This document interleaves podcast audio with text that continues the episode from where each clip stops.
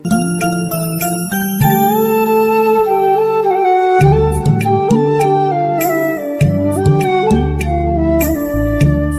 മാറ്റുലി തൊണ്ണൂറ് പോയിന്റ് നാല്.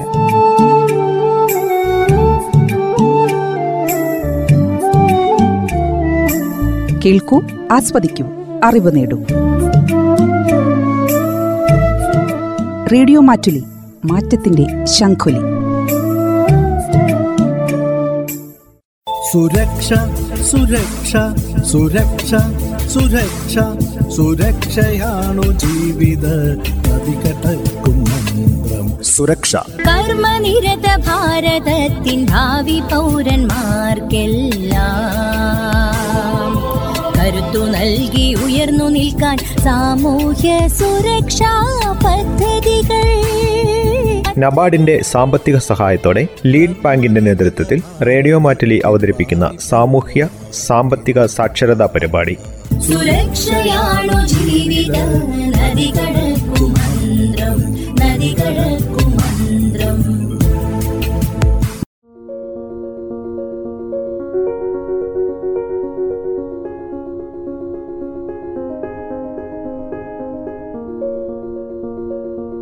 നമസ്കാരം എല്ലാ പ്രിയ ശ്രോതാക്കൾക്കും സുരക്ഷയുടെ പുതിയൊരധ്യായത്തിലേക്ക് സ്വാഗതം.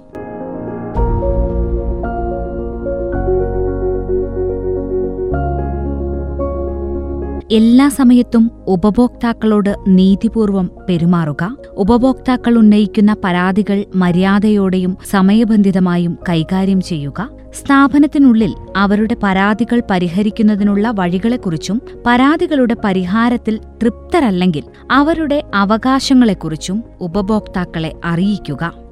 എന്നിവയെല്ലാം ബാങ്കുകളിൽ നടക്കേണ്ട പരാതി പരിഹാര നയങ്ങളാണ്.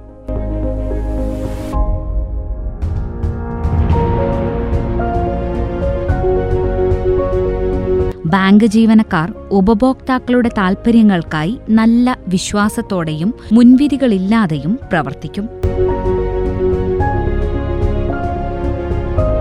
ഞങ്ങളുടെ വിലയേറിയ ഉപഭോക്താവായ താങ്കൾ അർഹിക്കുന്ന ഏറ്റവും മികച്ച സേവനം മാത്രമാണ് താങ്കൾക്ക് ലഭിക്കുന്നതെന്ന് ഉറപ്പാക്കാൻ ഓരോ ബാങ്കുകളും ആഗ്രഹിക്കും. ഏതെങ്കിലും ഘട്ടത്തിൽ തങ്ങളുടെ സേവനത്തിന്റെ നില ഉപഭോക്താവിന്റെ പ്രതീക്ഷകൾക്ക് അനുസൃതമല്ലെന്ന് ഉപഭോക്താവിന് തോന്നുന്നുവെങ്കിൽ ഉപഭോക്താവിന് പരാതികൾ ഉന്നയിക്കാവുന്നതാണ്.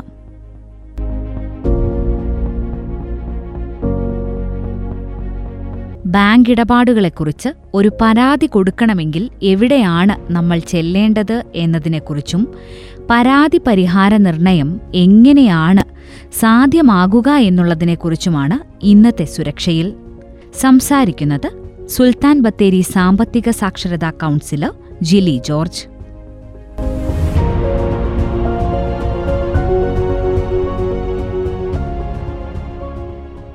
നമുക്കറിയാം നമ്മുടെ ബാങ്ക് ബാങ്കിലേക്ക് നമ്മൾ പറഞ്ഞു സേവിങ്സ് എടുത്തു. സേവിങ്സിനെ കുറിച്ച് നമ്മൾ പറഞ്ഞു അതുപോലെ ലോണുകളെ കുറിച്ച് നമ്മൾ പറഞ്ഞു. ഇനി നമുക്കൊരു ബാങ്കിൽ ചെന്ന് നമുക്കൊരു പരാതി ഉണ്ടെങ്കിൽ ഇപ്പം ഞാൻ നേരത്തെ പറഞ്ഞു റിഡ്രസൽ സിസ്റ്റം ഉണ്ട്. ഇന്ത്യയിൽ റിഡ്രസൽ സിസ്റ്റം ഉണ്ട്.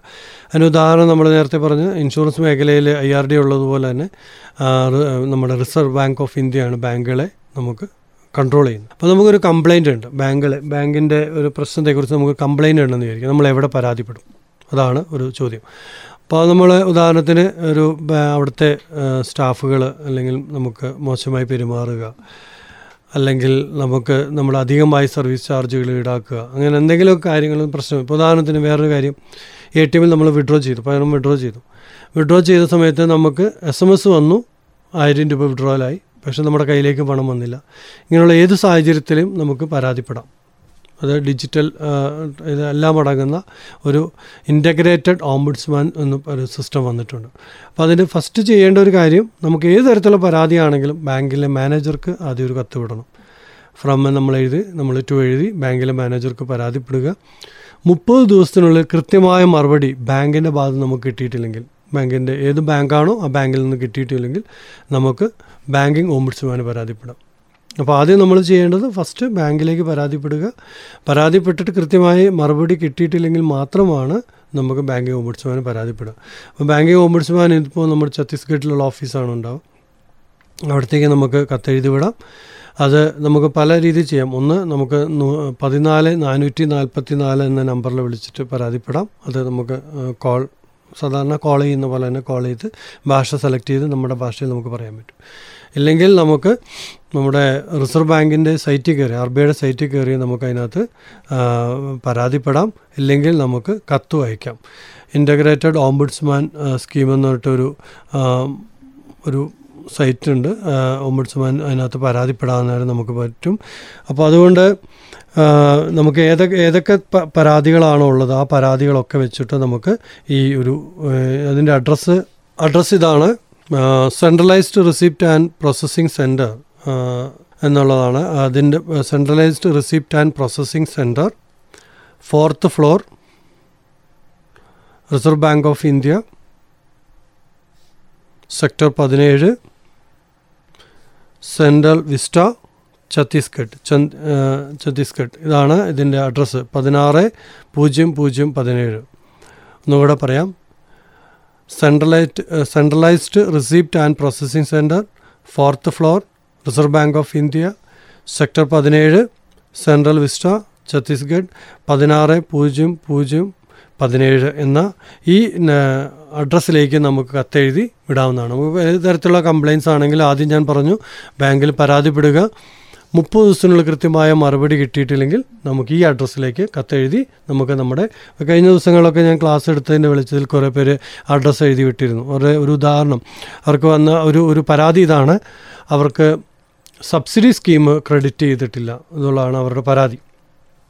പരാതി അപ്പോൾ ഞാൻ പറഞ്ഞു ഇതുപോലെ കത്തെഴുതി വിടാൻ പറഞ്ഞു. അങ്ങനെ കത്തെഴുതി അവർ വിട്ടു. അതിന് കൃത്യമായ അവർക്ക് മറുപടി കിട്ടിയത് എന്താണെന്ന് വെച്ചാൽ ഈ സബ്സിഡി സ്കീം ഗവൺമെന്റ് ബാങ്കിലേക്ക് കൊടുത്തിട്ടില്ല. അപ്പം ബാങ്കിൽ കൊടുക്കാത്തതുകൊണ്ട് അവർക്ക് സബ്സിഡി ക്രെഡിറ്റ് ആയിട്ടില്ല. അപ്പോൾ ആ കൃത്യം മറുപടി കിട്ടി. അപ്പോൾ ഇത് ബാങ്കിനോട് ചോദിച്ചു ബാങ്ക് വന്നിട്ടില്ല എന്നാണ്. അപ്പോൾ കുറേ പ്രാവശ്യം കയറി ഇറങ്ങിയപ്പോൾ അവർക്കുണ്ടായ ഫ്രസ്ട്രേഷന്റെ ഭാഗമായിട്ടാണ് അവർ നമ്മൾ ഈ പരാതി എഴുതി വിട്ടത്. കൃത്യമായ മറുപടി കിട്ടി.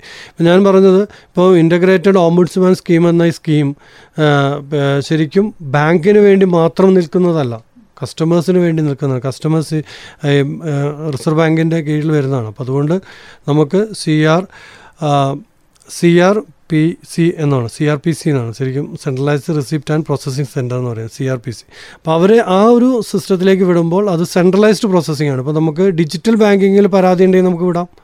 ബാങ്കിങ് മേഖലയിൽ പരാതി ഉണ്ട് വിടാം. എൻ ബി എഫ് സി മേഖലയിൽ പരാതി ഉണ്ട് വിടാം. Bank N B F C എന്ന് പറയുമ്പോൾ നോൺ ബാങ്കിങ് ഫിനാൻഷ്യൽ മുത്തൂറ്റ് അങ്ങനെയുള്ള ബാങ്കുകളെ കുറിച്ച് പരാതി ഉണ്ടെങ്കിലൊക്കെ അത് സെപ്പറേറ്റ് ആയിരുന്നു ആദ്യം.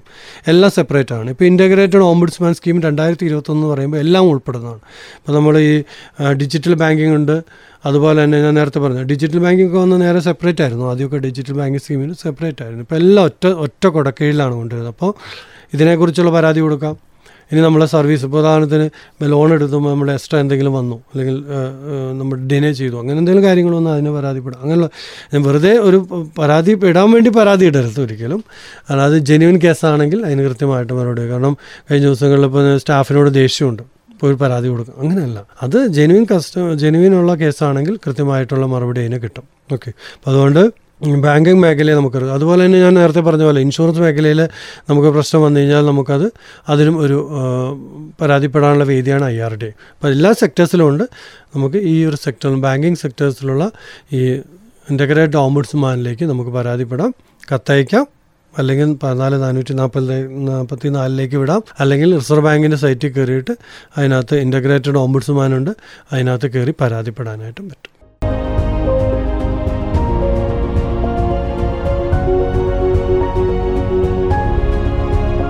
ബാങ്കിന്റെ ഭാഗത്തു നിന്നുണ്ടാകുന്ന സേവനത്തിലെ അപര്യാപ്തതയുടെ അല്ലെങ്കിൽ ബാങ്കിനുമേൽ നേരിട്ട് ചുമത്താവുന്ന ഏതെങ്കിലും പ്രവൃത്തിയുടെയോ വീഴ്ചയുടെയോ അപര്യാപ്തത എന്നിവയെക്കുറിച്ചെല്ലാം ഉപഭോക്താക്കൾക്ക് പരാതി നൽകാം.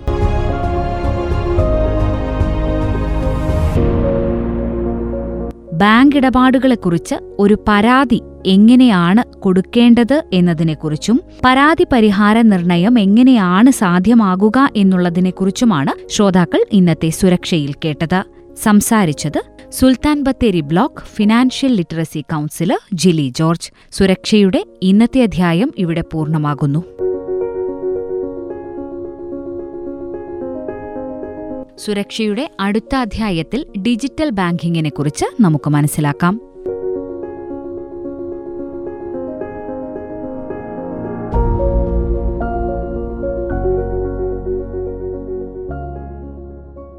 സുരക്ഷ സുരക്ഷ സുരക്ഷ സുരക്ഷ സുരക്ഷയാണു ജീവിത നദികടക്കും സുരക്ഷ. കർമ്മനിരത ഭാരതത്തിൻ ഭാവി പൗരന്മാർക്കെല്ലാം കരുത്തു നൽകി ഉയർന്നു നിൽക്കാൻ സാമൂഹ്യ സുരക്ഷാ പദ്ധതികൾ. നബാർഡിന്റെ സാമ്പത്തിക സഹായത്തോടെ ലീഡ് ബാങ്കിന്റെ നേതൃത്വത്തിൽ റേഡിയോ മാറ്റലി അവതരിപ്പിക്കുന്ന സാമൂഹ്യ സാമ്പത്തിക സാക്ഷരതാ പരിപാടി. സുരക്ഷയാണു ജീവിത മന്ത്രം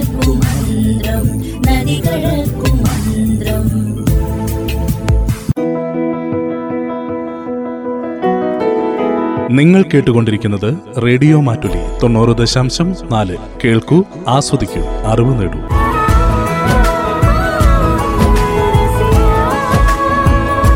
റേഡിയോ മാറ്റുലി മാറ്റത്തിന്റെ ശംഖുലി.